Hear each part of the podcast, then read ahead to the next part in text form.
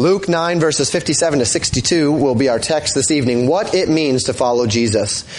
Several weeks ago now in Luke 9, we spent our time speaking about salvation as Jesus presented the reality of the man who has accepted Christ as a man who has taken up his cross and followed Christ. Jesus says in Luke 9 verses 23 and 24, if any man will come after me, let him deny himself and take up his cross daily and follow me. For whosoever will save his life shall lose it, but whosoever will lose his life for my sake, the same shall save it. And as we considered this teaching, we attached it to salvation. Remember, there's coming another one where Jesus says, if any man will be my disciple, let him take up his cross. And we attached that one to walking, to fellowship, to discipleship, to sanctification. But we attached this one to salvation, knowing the context within which it was preached. And the context was Jesus Christ asking, who do men say that I am? And his identity. And we recognized, okay, Jesus is saying here that there's many who believe Jesus is a good man. There's many who believe he's a good prophet, but they do not accept him as Messiah. And on the day of judgment, they will be sorely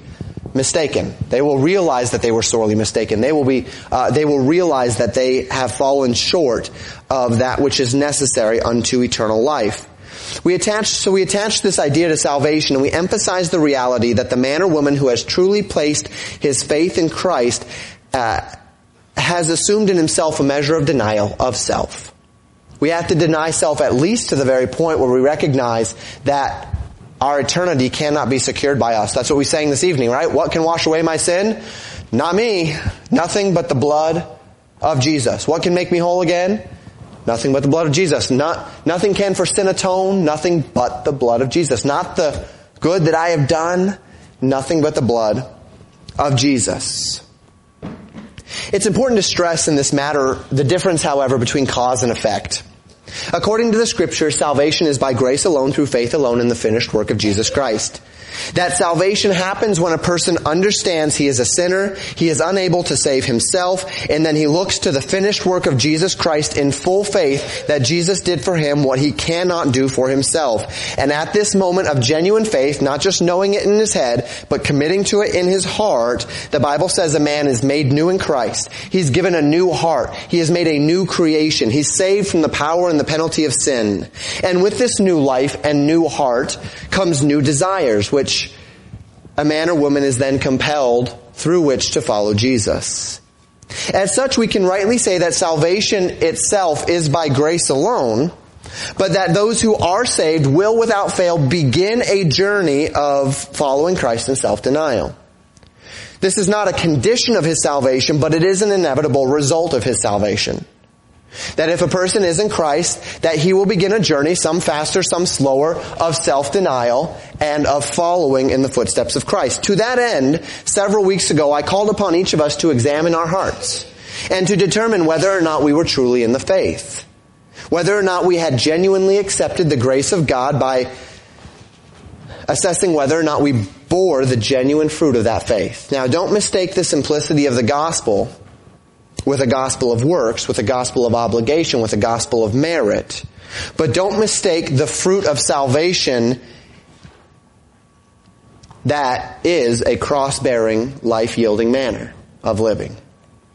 Luke 9 has been all about faith in the identity of Jesus Christ, who he is and what he has claimed to do. It has caused us to be confronted with questions of faith and obedience of whether we truly believe Jesus to be Savior or whether He's just a good man. And this evening, as we spend our final message in Luke 9, we've been here a while now, as we spend our final message in Luke 9, we're going to explore some of the things which keep a man from saving faith. The disposition in a man's heart which would encourage him, call him, tempt him to reject the call of God unto salvation. The fruit of a man's heart that shows he has not truly accepted the gospel for what it is or accepted Christ for who he is. And again, we're not in a very large portion of scripture this evening, verses 57 to 62. And we pick up in verse 57 in our text. And the Bible says this, And it came to pass that as they went in the way, a certain man said unto him, Lord, I will follow thee whithersoever thou goest. Here we find a template for each of our examples this evening. We find a man who says to Jesus, or Jesus says to him to one degree or another, follow me or I will follow you. I will follow you, two men say. Jesus says to one, follow me. Now, as the man says this, I will follow you wherever you go, this is a fantastic statement, isn't it? It's exactly what you want to hear from someone. But words mean very little in the grand scheme of things. Anybody who follows politics knows that. Words are pretty much useless without actions. Words without works are little more than good intentions. Good intentions are everywhere, but as the old saying goes, the road to hell is paved with good intentions. This man says he wants to follow Jesus. As a matter of fact, he says unto him, I will follow you.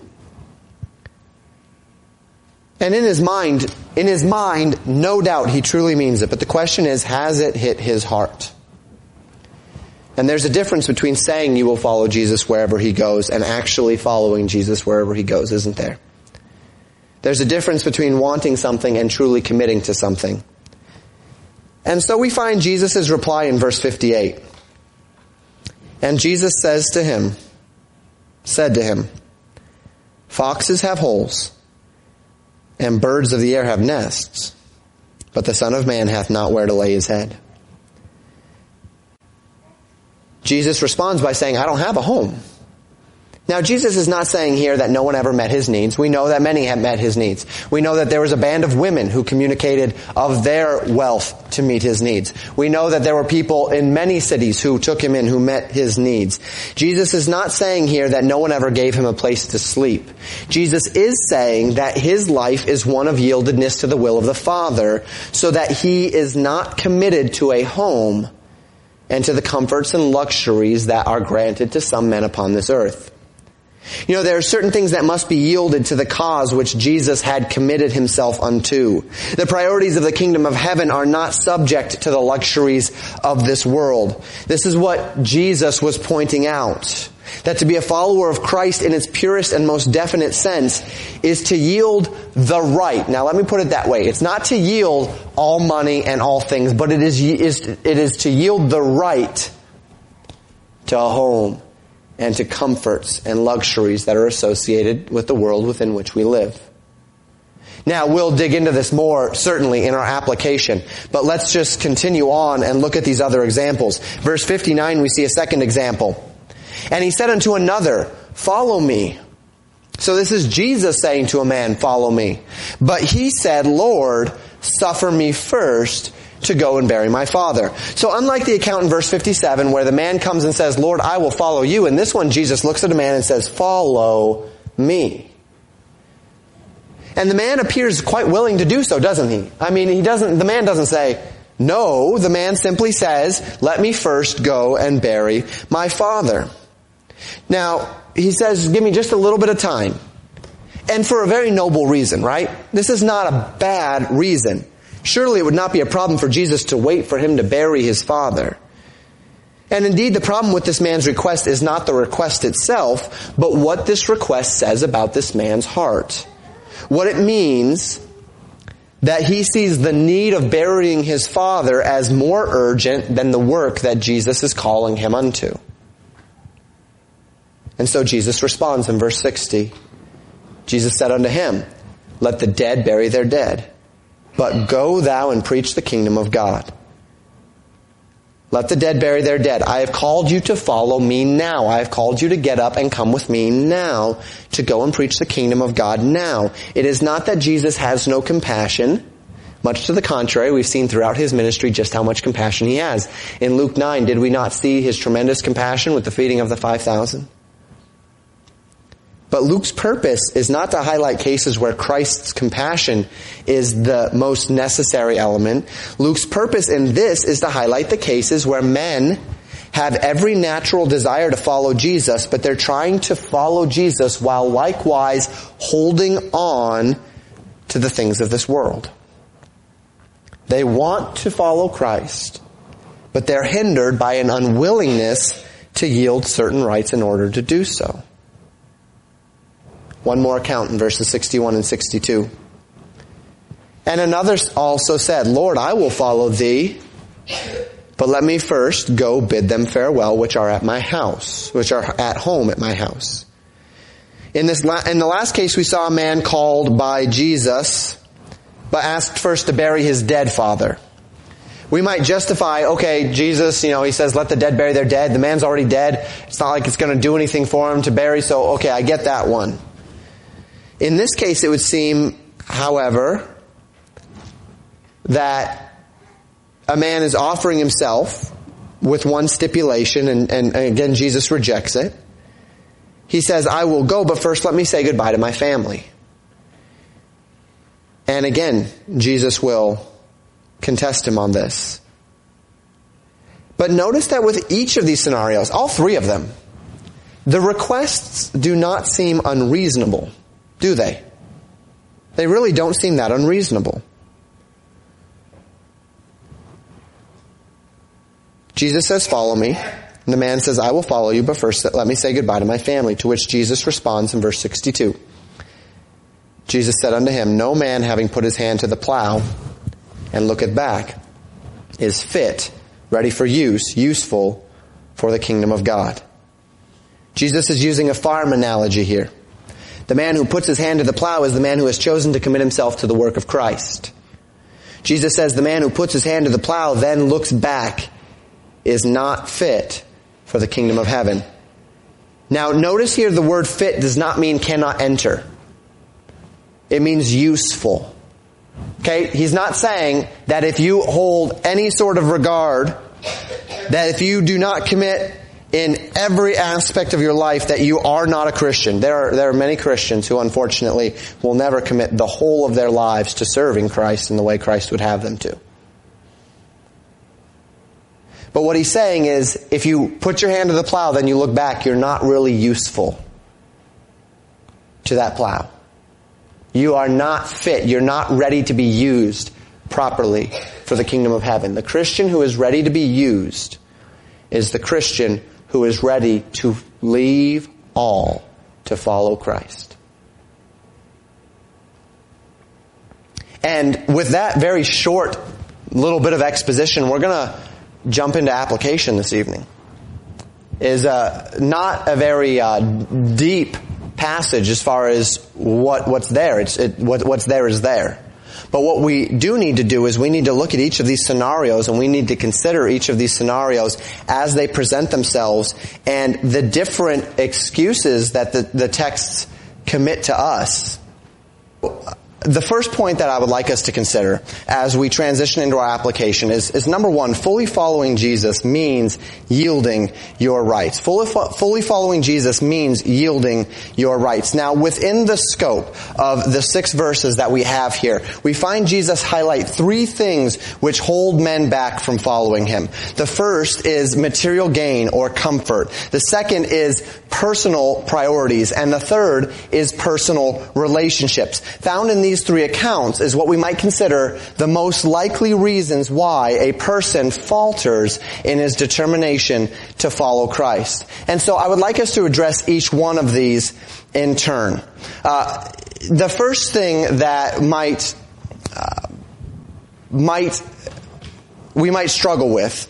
This first account in verses 57 and 58 is a man who commits to following Jesus after which Jesus makes it very clear that to follow Christ wherever Christ would take him is not by default a life of ease. In fact, quite the opposite is often true. That to go where Christ wants you to go will mean various sacrifices to what you might otherwise desire of a comfortable standard of living.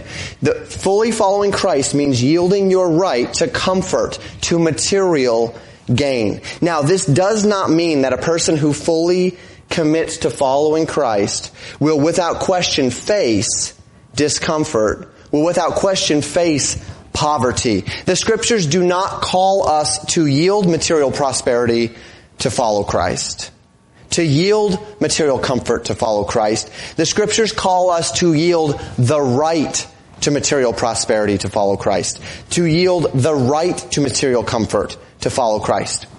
In Philippians 3, Paul describes it this way, beginning in verse 4. Though I might also have confidence in the flesh, If any other man thinketh that he hath whereof he might trust in the flesh, I more. Circumcised the eighth day, of the stock of Israel, of the tribe of Benjamin, and Hebrew of Hebrews, as touching the law of Pharisee, concerning zeal persecuting the church, touching the righteousness which is in the law, blameless.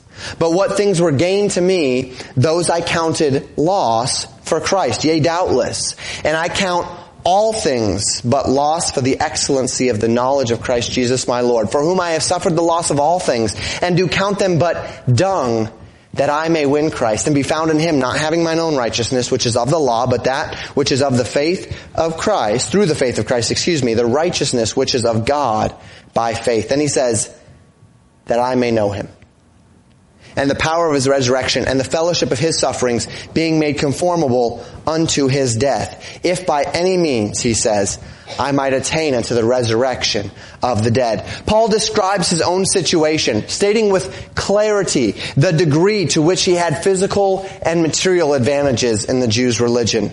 He was a perfect Jewish specimen by all accounts. He was circumcised the eighth day. He was of the, the, the stock of Benjamin. He was uh, zealous for the law to the extent that he was a Pharisee of the Pharisees openly persecuting the church of Christ. He had positioned himself for great power and for great influence in the nation of Israel. And what, with this, he could be very materially and physically pros, uh, prosperous.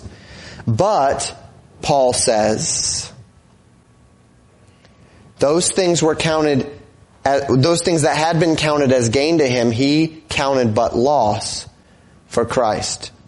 He says any physical or personal advantage that I might have had, I reckoned it as loss. It doesn't mean that he, without question, had to lose it, but he had to say, it's on the table, God. It's there. You can have it if you want it. And he did take it from Paul. The moment he reckoned the blessings of serving Christ, he decided that anything in this life that would stand in the way of Christ and his work was on the chopping block. It was, it, it, it could go if God wanted it to go. And so yielding begins in the mind. Paul yielded his right to everything and then submitted to Christ's will regarding what Christ would see fit to take away from him or to give to him. Now in Paul's case, he says, I suffered the loss of all things. God did ask it of him, didn't he? God took away his position among the Jews. God took away his honor in the nation. God took away his life of comfort and ease. God even took away his home.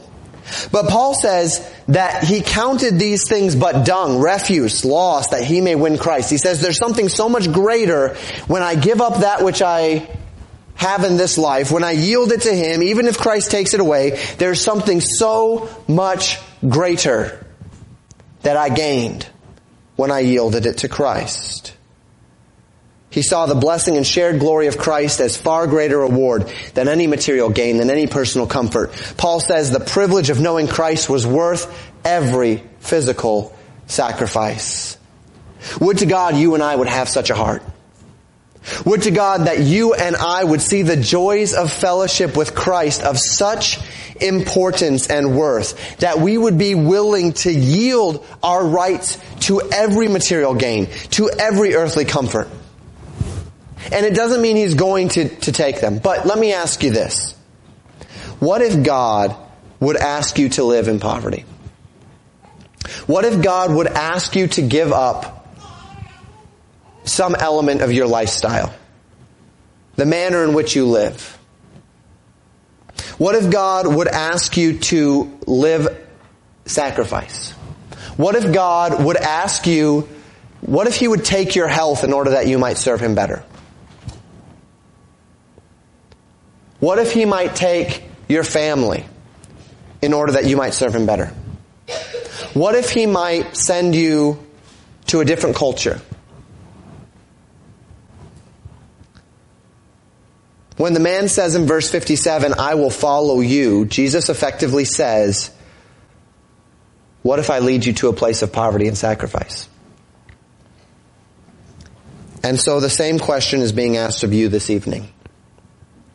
So you say you will follow Christ. But what if Christ asks you to live without? What if Christ asks you to earn a meager job that doesn't pay much so that you can spend more time serving the church? What if God asks you to sacrifice the comforts which you know best, the things, the people that you love the dearest, to minister to a group of people entirely different from you, who may not even listen? The point of Jesus' words to this first man are that those who fully follow Jesus have yielded their rights to material gain and comfort.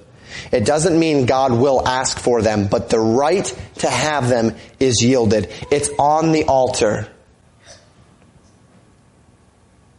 Doesn't mean God will ask for them, but if He does, are you ready and determined to give Him anything and everything? If only Christ's glory can be seen through you. Your right to material gain and comfort. Fully following Christ might also mean yielding your right to personal priorities. The second man did not approach Jesus, but rather Jesus approached him and said, follow me. The man seems very willing, but he says, first let me bury my father. As we mentioned already, this personal priority in itself is not a bad thing. It shows respect and honor to his father. And this is right and good. The Bible, in fact, commands us to honor our father and mother. But our sin nature, and, and take note of this, your sin nature, my sin nature, has a way of taking that which is good and using it to keep us from that which is best of taking something that is good and saying, well, because I'm doing something that is good, I don't have to do that which is best. We, we kind of considered an example of this in our time together this morning, right? The man who says, well, labor and providing for my family and these things are good, and the flesh uses that which is good to keep him away from building relationships with his family. Because he's so busy working all the time. He's so busy doing all of the time. He's so busy encumbered with responsibility that he fails to maintain that which is more important. And so the flesh has a way of doing this. Satan has no problem with you pursuing that which is good as long as you're not pursuing that which is best. The flesh has no problem with you pursuing that which is good as long as you're not pursuing what God actually wants of you. And so it's not wrong for a man to go and to have a career and to have a family and, and, and to live in, in a, a comfortable environment and go to church unless God has called that man to go across the world and to minister somewhere else. And then that good thing that he's pursuing, helping out in his church, being whatever it needs to be, is actually keeping him from what God wants him to do. And this is the idea here. Jesus tells the man, let the bed, dead bury their dead, but go and preach the gospel. If the world, the flesh, and the devil can convince us that our earthly priorities are of such importance that we will yield Christ's heavenly priorities to maintain them, then the world, the flesh, or the devil has won. You have retained your right. And in doing so, you have yielded the greater part. You have yielded the heavenly blessing uh, for the sake of earthly priorities. Because even though you're trying to do good things, you have not given up your right to choose those things. Now the legacy of the twelve was a legacy of dropping all and following Christ, was it not? Think back to Jesus calling these men. Peter and Andrew are fishing on the Sea of Galilee when Jesus looked at them and said, follow me and I will make you fishers of men. And what did they do? Matthew 4:20 says they straightway left their nets and followed him. They didn't say, Jesus, let me first put my nets up. They didn't say, Jesus, let me first sell this bit of fish so that I have something to live off of. They straightway, they dropped their nets and they followed Christ. They had hearts yielded. They had lives yielded careers yielded to the call of Christ. Matthew was sitting at the receipt of custom doing his job as a publican when Jesus called and said, follow me. And Mark 2, 2 verse 14 tells us that he arose and followed him. These men had lives, they had priorities, they had earthly jobs, they had goals, they had ambitions. Some of them had families. We know Peter was married. But when Jesus asked for those priorities to change, they didn't even think twice. They followed. they laid up for themselves in doing so great treasure in heaven. To fully follow Jesus means to yield the right to your personal priorities. And then you live life and you live it every day with an eye toward what Christ would have you to do. And each day that Jesus says yes to the life that you're living, you continue to live it. But on the day that Jesus looks at you and says, follow me to something new, your priorities need to change. The, right, the rights have been yielded, you need to follow.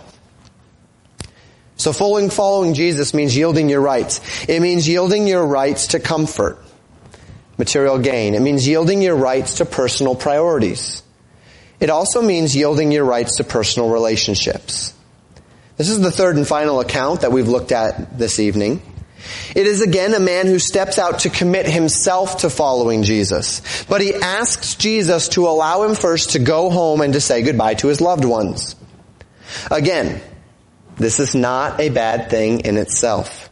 To love your family and to desire to have some closure with that family is a fine thing, but not when it gets in the way of the urgent call of Christ to follow. And Jesus replied, no man having put his hand to the plow and looking back is fit for the kingdom of God. The man who would determine to follow Jesus only to look back in longing for the world that he has been called to leave behind is reflecting in himself double-mindedness. A part of his heart still rests in the world. And Jesus says that's a problem. A problem which will dramatically reduce his effectiveness for the gospel. Jesus said it this way in Matthew 6:24.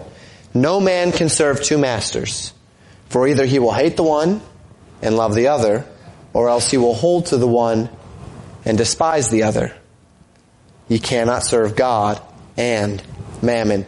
It is impossible to truly serve Christ with a divided heart. Jesus does not share his throne, not even with our closest friends and family. There is no doubt from the Word of God that those around us, family and friends, deserve our love and loyalty. Isn't that true? The fifth commandment, children, is to honor thy father and mother. Right? Ephesians 6 verses 1 and 2. Children, obey your parents in the Lord, for this is right. Honor thy father and mother, which is the first commandment with promise. The fifth commandment tells us, honor thy father and mother that thy days may be long upon the land which the Lord thy God hath given you. There's no question that we are to love others. The second great commandment, the first great commandment, thou shalt love the Lord thy God with all thy heart, with all thy soul, with all thy might. The second like unto it, thou shalt love thy neighbor as thyself. There's no question you're to love the people around you. There's no question that you are to love the household of faith. There's no question that you are to pour yourselves into the lives of others. But let us never forget that the second great commandment to love thy neighbor as thyself comes after the first great commandment. That thou shalt love the Lord thy God with all thine heart and soul and might. In other words, if you're attempting to do the second great commandment at the expense of the first great commandment, you've missed it. You can't live that way. It doesn't work that way. Jesus promised in Mark 10, 29 and 30, Verily I say unto you, there's no man that hath left house, or brethren, or sisters, or father, or mother, or wife, or children, or lands, for my sake and the gospel's, but he shall receive an hundredfold now in this time, houses and brethren, sisters and mothers and children and lands, with persecutions, and in the world to come eternal life. What is Jesus saying there? This, this is a very special passage of scripture to me. Mark 10 is the passage that I read when God confirmed my call to the ministry. Jesus is saying this to the man that is willing to give up everything that he holds dear, that is willing to give up all those things that humanity clings to as life and health and home and happiness and comfort and love, that man will find as he goes out into the world to share the gospel that he has just made mothers, fathers, sisters, brothers, and houses all over the place. That there are people who will love him. That there are people who will care for him. May I put it to you this way? My wife and I, uh, we, we live uh, 20 hours from her from from her folks, and we live 16 hours from my folks. And when we moved up to Minnesota, we if there was one thing we were not happy about, it's how far away from family we moved. Uh, many people in Minnesota live very close to family. Uh, they've lived uh, around family for a long time, and a lot of people live here and stay here and, and die here, and, and, and it's just uh, there, there's there's a lot of people, especially outside of the, of the cities, of course, that uh, have just lived in the area for a really long time, and we've noticed that since we've been up here. And what a blessing that is! That when it's Thanksgiving and when it's Resurrection Sunday and when it's Christmas, there's just a lot of family to go to. There's people all around, and, and that's a blessing. And what a wonderful thing. But do you know, when God called me to ministry and He gave me this verse, what this verse is saying is, you will go to a place that you know not, but there will be family for you there. And is that not the case? My wife and I say all the time, the church is our family. And thank God that He has given us blood family who, who is close to us and they're believers and such so that we can have fellowship with them. But there is nothing wrong with this group of people being more close and intimate with me and my family than our blood relatives. Because that's Jesus' promise. That there's no man who has left all of those things behind that he would call comfort who will not in this time find those things in abundance among the people of God. And so the man doesn't have a family, uh, children and a wife, but he has a whole church of young people to, to, to, to be a blessing to and to bless. So uh, a man does not have his extended family here, but he has a whole church of men and women who will invite them over for a meal and who will celebrate holidays with them and who will be for them family and who they can call when they have a need and Jesus says that's the blessing that will be found. Now he says it will come with persecutions because that's the legacy of Christ. It will come with those who reject Christ and it will come with those things. But God says they're still there. And then by the way, in the world to come, you'll receive eternal life. You'll receive the greater inheritance. And this is what the Bible calls faith. Hebrews 11:6. But without faith it is impossible to please him. For he that cometh to God must believe that he is, and that he is a rewarder of them that diligently seek him. Do you believe that? Do you believe that? Verse 3 of trust and obey. But we never can prove the delights of his love until all on the altar we lay. For the favor he shows and the joy he bestows are for them who will trust and obey. Faith precedes blessing. Do you believe that if you are willing to take everything that you have, every right, and put it on the altar, so when you think ahead to your future, you say, well, I know what I'd like. Children, maybe you think ahead and you say, I know what I'd like. I'd like to have a family. I'd like to have this. I'd like to have that. I'd like to live on a farm. I'd like to live in the city. I'd like to be here. Whatever it might be. But is it all on the altar? So that if God says, I want you single, as 1 Corinthians tells us might very well happen, you say, okay, I wanted it, but it's yours. So you say, I want to be in the city, and God says, I want you in the country, or I want to be in the country, and God says, I want you in the city, and you say, okay, I know what I wanted, but it's okay. I'm yours. So you wanted kids and God doesn't give you kids. And so you wanted to be here and God sent you there. You wanted to be there and God sent you here. It's okay to have desires. But the question is this, are those desires on the altar? Because that's faith. For he that cometh to God must believe that he is and that he is a rewarder of them that diligently seek him. So Hebrews chapter 11 verse 8 says, By faith Abraham, when he was called to go out into a place which he should afterwards receive for an inheritance, obeyed. And he went out not knowing whither he went. He didn't even know where he was going, but he went in faith. He said, God has sent me there, and so I'm going to go there. And then he gets there and God says, by the way, I'm going to give this all to you.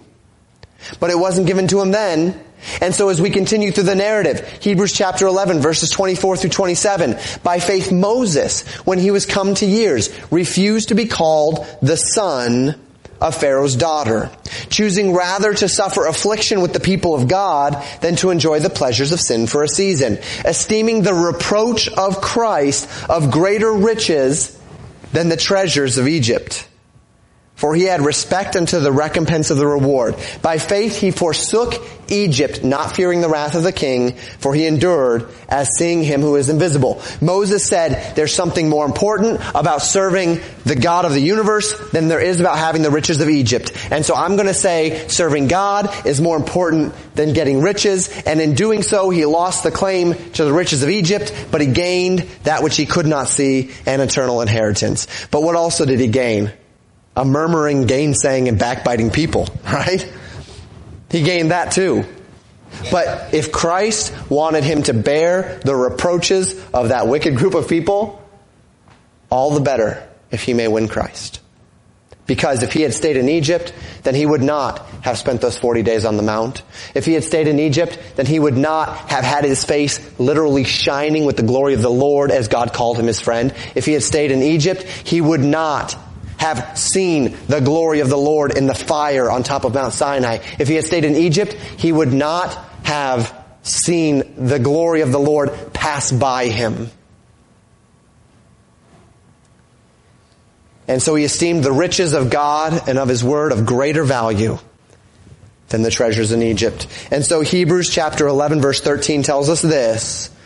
These all died in faith, having not received the promises, but having seen them afar off and were persuaded of them and embraced them and confessed that they were strangers and pilgrims on the earth. They said God has made promises and the things of this earth are not worthy to be compared to the promises of that which will come. So I'm going to take everything that this earth has to offer and I'm going to put it on the altar. And if God says I want that, He has it.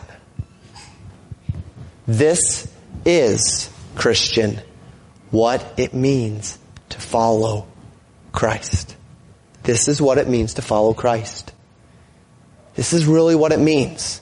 Following Christ does not mean you put a fish on your car. It doesn't. Following Christ does not mean you wear a cross necklace. Really, it doesn't. That's not what it means to follow Christ. Following Christ does not mean that you do nominal things to tell others that you regard a element of Christianity. Following Christ means that you have taken every aspect of who you are and of what you are and of what you do and of where you're going and of where, where you, uh, and, and of what you want and you put it on the altar and you say, God, the only things I want are what you want for me. So take anything and everything that you don't want for me and get rid of it and take everything and anything that you do want for me and give it to me and I'll go. It's not let me first bury my father. It's not let me say goodbye to my family. If God says, okay, go say goodbye to your family, go say goodbye to your family. But if God says, I want you now, are you willing to go now without saying goodbye to your family? If God will let you bury your father, then okay, by all means bury your father. But if God says, no, go preach the gospel now, are you willing to go now? To fully follow Jesus means yielding your rights. It means yielding your rights to material gains and comforts. It means yielding your rights to personal priorities. It means yielding your rights to personal relationships. And to whatever degree you allow the things of this world, even the good things, to the degree that you allow them to command your love and loyalty, you can mark it down that this is the limit of your usability for Christ. The usability for Christ is not an on-off switch. You're, you're usable, you're not usable. You're usable, you're not usable. It's a spectrum. How usable are you? This is usable. This is not. Wherever that love for the world hits, that's the limit to your usability. You love the world this much, that's the limit to your usability. You love the world this much, that's the limit to your usability to whatever degree you are hanging on to something, to some right of your own, that is the degree to which you are limited in God's capacity to use you. No man having put his hand to the plow but looking back is fit, is fully equipped and useful for the kingdom of God. But to whatever degree you echo the words of Paul, what things were gained to me, those I counted loss for Christ, to that same degree you will find God use you today and you'll find blessing tomorrow.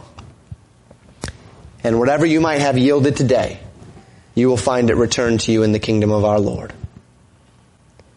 And so we ask a question of ourselves this evening. What is limiting your usefulness in Christ's kingdom work? What is limiting your usefulness in Christ's kingdom work? What are you holding on to? God, I will follow, but don't take my comforts. Don't take my comfort zone of a house or of location or of bank account or of lifestyle or of country or of culture. You can have me as long as you don't ask of me this thing because that's where I'm going to have to draw the line. You're limiting God's capacity to use you. God, I'll yield to you, but I won't yield the right to not be used. Whoa, that's an interesting one, isn't it? I have to be used. Well, what if God sees fit to not use you in the way you want to be used of Him? God, I need that ministry. Well, what if God doesn't see fit to use you in that ministry? God, that's what I want because that's my talent. Well, what if God wants to put you somewhere where you have no talent so that you don't get the glory and He does? Are you willing to yield it? But that's not my comfort zone. What if that's exactly where God wants you? Because when we are weak, then He is strong.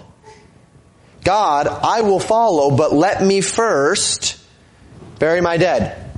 Let me first raise my kids, and then you can have me. Let me first get my promotion, and then you can use me.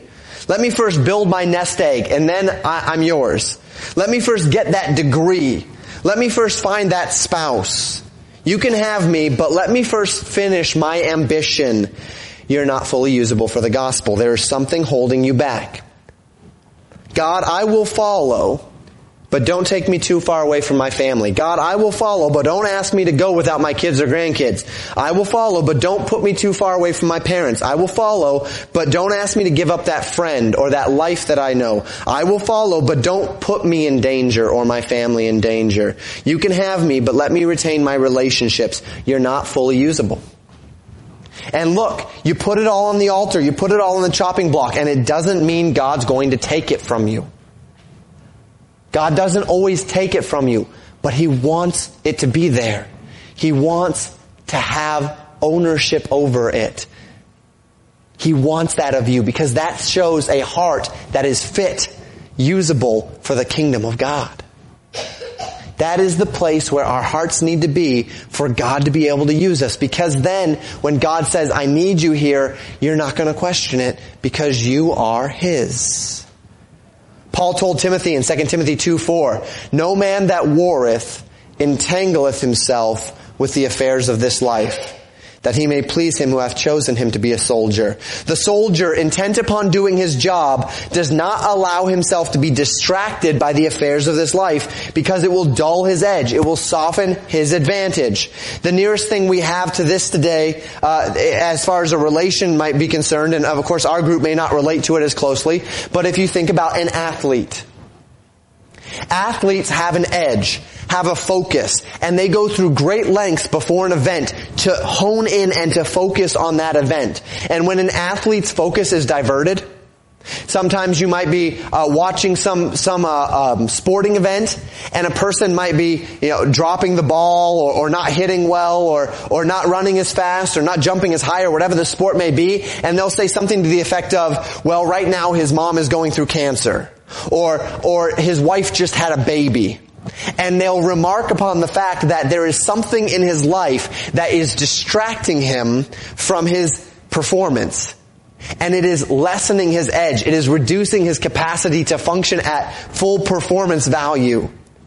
This is the idea that if you have things in your life that are tugging at you, that are pulling you, if you are not wholly invested in the work of the kingdom, so that there are other things in your life that have a priority to where when God says, I want you here, you're going like this. And you're looking back while you're scooting towards what God would have you to do. You, you're, you're you're being torn in two directions and you're being less effective for Christ. To whatever degree you allow a love for this world and the things of this world to override the priorities of Christ, to that same degree you will fall short of God's best for you. 1 John 2, verses 15 to 17, John writes this, Love not the world, neither the things that are in the world. For if any man love the world, the love of the Father is not in him. For all that is in the world, the lust of the flesh, the lust of the eyes, the pride of life is not of the Father, but is of the world. And the world passeth away and the lust thereof, but he that doeth the will of God abideth forever. That's speaking of the things that are sinful in the world, right? The lust of the flesh, lust of the eyes, the pride of life. Those should be defaults, shouldn't they? If it's wrong, it's gone. But we're talking as well tonight about those things that are okay. Family and friends and careers. Those are good things. Those are okay in their proper place. And so Paul would say to the Corinthian believers in 1 Corinthians 9, beginning in verse 24, Know ye not that they which run in a race run all? But one receiveth the prize, so run that ye may obtain. And every man that striveth for the mastery, that's seeking to win, is temperate, is under control in all things. Now they do it, speaking of those athletes, to obtain a corruptible crown. But we and incorruptible. Paul then turns it to him. He says, I therefore so run, not as uncertainly. So fight I, not as one that beateth the air, but I keep under my body and bring it into subjection, lest by any means when I have preached to others, I myself should be a castaway. Paul says, I train and I fight and I keep myself under subjection. I discipline myself. Everything stays on the altar, lest by any means when I have preached to others, I myself should be a castaway. So the question, what is limiting your usefulness in Christ's kingdom work? Is there something that the Holy Spirit has placed? You know, everything should be on the altar and it should fundamentally affect every aspect of how we live our lives. When you wake up in the morning and you look in the mirror, every aspect of what you see should be submitted to the will of Christ. It should be on the altar. God, is what I'm wearing right? Is how I look right? And if there were to come a day where something, where, where, the Holy Spirit inside you says, you know what, you need to, you need to look at that, you need to change that. Is it on the altar? And when you look at the house that you have and the cars that you have and the things that you have and the things that you don't have and the things that you might want, it's okay to want things. It's okay to desire things. It's okay to, to, to, to use this world as we mentioned this morning while not abusing this world. But is it on the altar so that when you look at that and you say, I want that, you say more appropriately, God, I want that, but only if you want it for me? God, I have this and I'll, I'll, I'll I thank you for it as long as you see fit to give it to me. Parents, do you look at your children that way? God, thank you for the children that you've given to me, but I just want to remember that they're yours. And for as long as you see fit to give them to me, I will do my best with them, but the day that you take them away, they're yours. God, thank you for this church. God, thank you for, for, for all the things that you've given, but they're all on the altar. And what you want with them is what you can have, is, is what you deserve and, and it's all yours. You can have it all. Ask God, is there anything I'm holding on to that is not yours? And listen for his answer and expect the Holy Spirit to place his thumb on something that you won't give up. Not only are you willing to give that up, but then here's the, here's the, the deeper question. Are you even willing, are you ready to ask that question? Are you ready to receive that answer? May I implore you to be willing?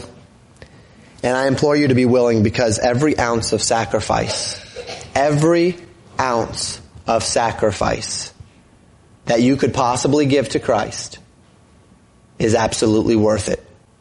And you need to believe this. In Mark 10, the Bible says, no man who gives up the things in this life will, will, will not receive 100 fold in this life and in the uh, life to come, everlasting life or eternal life. Hebrews 11 says, Christ is the rewarder of them that diligently seek Him. Now I can tell you all day that it's worth it. But it won't make a difference unless you have the faith to step out and receive it. It doesn't make a difference unless you're willing to obey what Jesus says and follow me. May I, may I ask you to do something this week? Could I ask you to take a piece of paper and to write a list of all those things that you want in life? Or all of those things that you have that you love? Those things that you have that are what you wanted Write a list of everything, the home and the land and the bank account and the, the security and the comforts and the family and the brothers or the sisters or the parents or what you want one day with children or spouse or job or career or, or, or, or whatever it might be. May I, may I encourage you to write a list of everything? And then to go down that list and prayerfully say, God, I want this, but only if you want it. I want this, but only if you want it. Thank you for this, for as long as you've given it to me. It's yours, it's yours, it's yours. My right to it is yours. My right to whatever it is that I have or that I want is yours. My right to my health. My health is here as long as you want me to be healthy. The day that you don't want me to be healthy, the day you take it away, my health is yours. The day you take away the money, it's yours. The day you take away, it's yours. Doesn't mean he's going to, but is it on the altar? Is it yielded? You know, following Hebrews 11, we talked about Hebrews 11, these all died in faith having not received the promise, having seen it afar off. We read this in Hebrews 12 verses 1 and 2. Wherefore seeing we also are compassed about by so great a cloud of witnesses, let us lay aside every weight and the sin which doth so easily beset us and let us run with patience the race that is set before us. Looking unto Jesus, the author and finisher of our faith, who for the joy that was set before him endured the cross, despising the shame, and is set down at the right hand of the throne of God. You don't have to do this expecting a life of misery. Jesus set the example. He endured shame and grief. The Son of Man had nowhere to lay his head. He was beaten, he was bruised, he was scorned, he was whipped, he was killed for that which he did not do, for sins which he did not commit, in innocency, but he did so for the joy that was set before him. Because if he saw with eyes of faith, if you look with eyes of faith, what you will see is that there's an eternity and there's an inheritance where if you give that which you cannot keep, you will gain what you cannot lose. But you have to believe it. You have to commit to it in faith. This has to become real to you. Say, it's not real to me, Pastor. I just don't get it. Would you just wrestle with it? Would you get down on your knees and say, God, make this real to me? Make this real to me. Make this life of sacrifice real to me. Help me to understand what it means to give of my rights and to yield my rights to you so that you can do what you will or what you won't with me. And that is when life will change. Lay aside the weights. Any priority, any idol, anything standing above God, anything that you say, God, I will serve you, but I, but you can't have that. But let me first do that. So that we may run this race that God has set us to run with patience. You know, there are some under the sound of my voice who have been fooling yourselves. You're living a life, you're doing it right, you're doing things, you're not doing things. You've put Christ in, but you've only put him in where he fits. You've made certain sacrifices, but you can think back to that time or to that thing where God asked for it and you said, no God, that's too much. You reasoned it away. You most likely had some really good reason why you won't give that thing to God. It might have even been a spiritual reason, but you kept it back from Him. Jesus said, follow me, and you said, God, I'll follow you, but first. And if there is something standing between you and the call of Christ to follow, not that He's going to take it from you, but maybe you haven't yielded the right. If the Spirit of God has put His thumb on it, would you make that decision now to, to yield it? I don't know what that'll mean for you. I don't know fully what that'll mean. To yield. I don't know if it'll mean changing your lifestyle, choices, directions. Maybe it means going home and calling that friend and telling them you can no longer have the same relationship with them because as we talked about this morning, there's a problem with unequal yoking. Maybe it means you need to go to work and put in your two week notice for a job where you can prioritize that which God has called you to prioritize. Maybe it means you need to begin preparing for, for something new that God had called you to and you had said no before. If there's something on the al- uh, that's not on the altar, would you put it there? Or maybe he'll ask for nothing more of you than where you are right now. But when you put the things that you have on the altar, when you yield your right to it, God says, okay, now it's mine. And now I'm going to bless you and use you and things will only get better. I don't know. I can tell you my own, uh, my own experience. I can tell you my own story. I can tell you the stories of men and women that I've talked to in this room that have done that very thing and, and, and what, and the point that they came to where they had to yield. And when they finally yielded it, then the windows of heaven opened. You hear it in the testimonies of the missionaries that come, right? They're sitting in service and they're, they're saying, Lord, how can I be used? And they're heading in one direction. And then a missionary comes to their church and says, this is the field I'm going to. And the Lord places upon their heart this deep burden to go to a people group who have not heard. And they go. And though they had every uh, other idea in mind as to what their life would be when the Lord called for them to go, they did it because their right to those things, their right even to their idea of what they wanted out of life was yielded and on the altar of Christ. Maybe nothing comes to mind this evening. Maybe as you've asked the Holy Spirit, there's nothing that the Spirit has placed his thumb on and said, you need to give this up.